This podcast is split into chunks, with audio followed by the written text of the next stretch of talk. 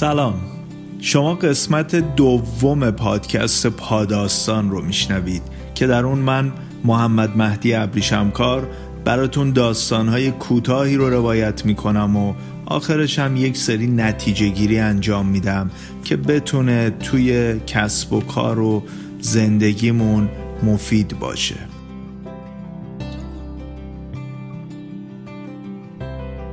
داستان امروز ما مربوط به کودکی 10 ساله هست که دست چپش رو از بازو توی حادثه رانندگی از دست میده و پدر اون کودک بعد از یه مدت تصمیم میگیره که اونو ببره پیش یه استاد فنون رزمی که بهش جودو یاد بده. پدر به استاد اصرار میکنه که میخوام فرزندم یه قهرمان جودو بشه. استادم قبول میکنه و به پدر کودک قول میده که بعد 1 سال میتونه فرزندش رو توی جایگاه و مقام قهرمانی کل کشور ببینه. ولی جالبه توی 6 ماه اول استاد فقط روی بدنسازی کودک کار کرد و در عرض این 6 ماه حتی یه فن جودو هم به اون آموزش نداد. بعد از 6 ماه خبر رسید که 1 ماه دیگه مسابقات محلی در شهر برگزار میشه.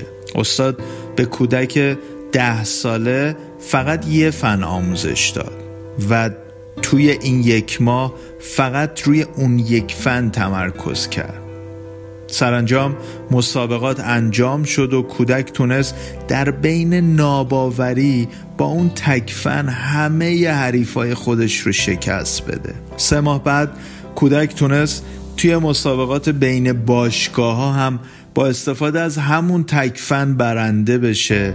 سال بعدش هم توی مسابقات کشوری اون کودک 1 دست موفق شد تموم حریفان خودش رو به زمین بزنه و به عنوان قهرمان سراسری انتخاب بشه. وقتی مسابقات به پایان رسید، توی بازگشت به شهرشون کودک از استاد راز پیروزیش رو پرسید. استاد گفت دلیل پیروزی تو این بود که اولا به همون یه فن به خوبی مسلط شده بودی، بعدش هم تنها امیدت همون یه فن بود، و سوم این که راه شناخته شده مقابله با این فن گرفتن دست چپ حریف بود که تو چنین دستی نداشتی. حالا بیایم چند لحظه به این داستان کوتاه فکر کنیم و ببینیم چه درسی میتونیم ازش بگیریم.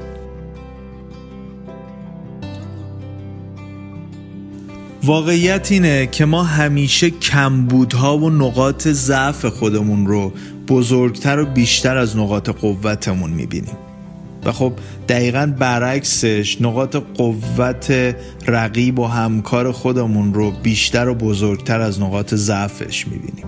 شاید بد نباشه برای 1 بار هم که شده از دریچه دیگه این مسئله رو ببینیم. بیایم اینطور فکر کنیم که چطور نقاط ضعف و کمبودهامون رو به نقاط قوت خودمون تبدیل کنیم.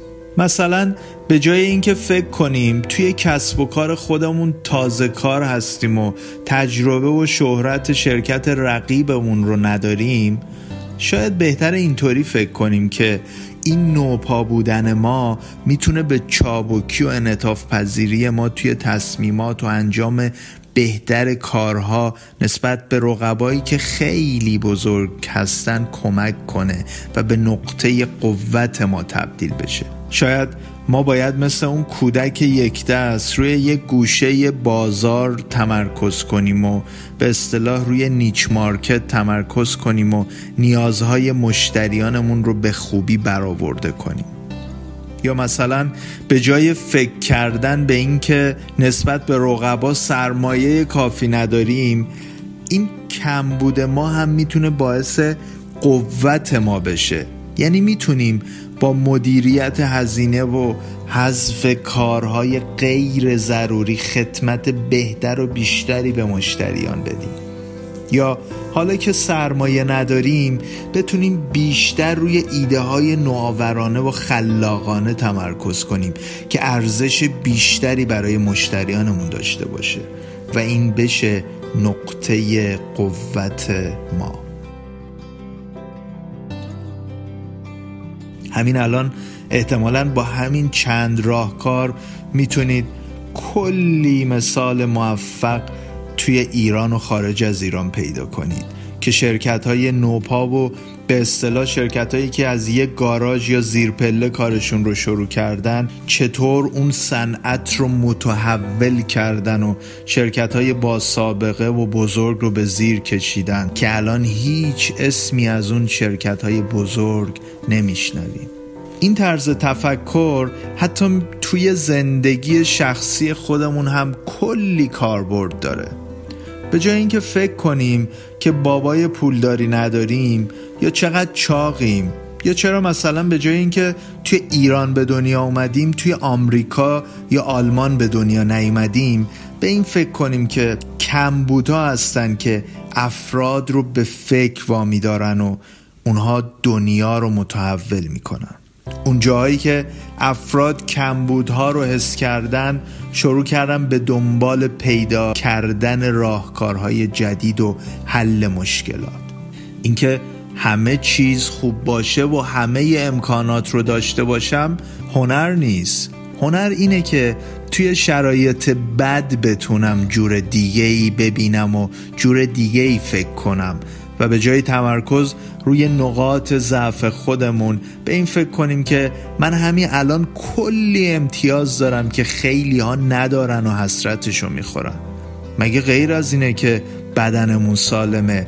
یا الان میتونیم پاداستان گوش کنیم، میتونیم ببینیم و عزیزانمون کنارمون هستن و کلی نعمت دیگه.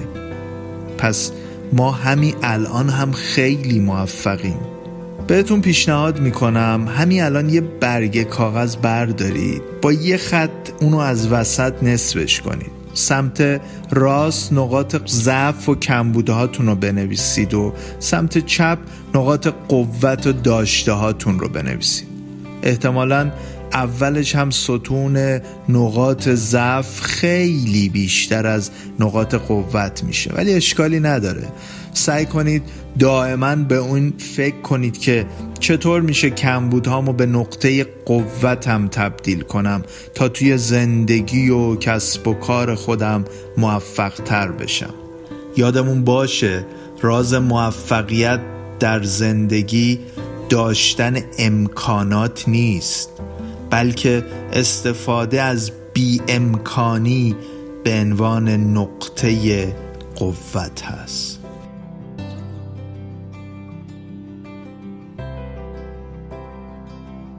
امیدوارم از این داستان کوتاه لذت برده باشین.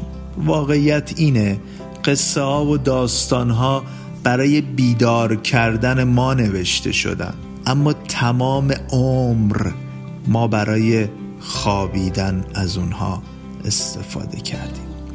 تا پاداستانی دیگه، خدا نگهدار.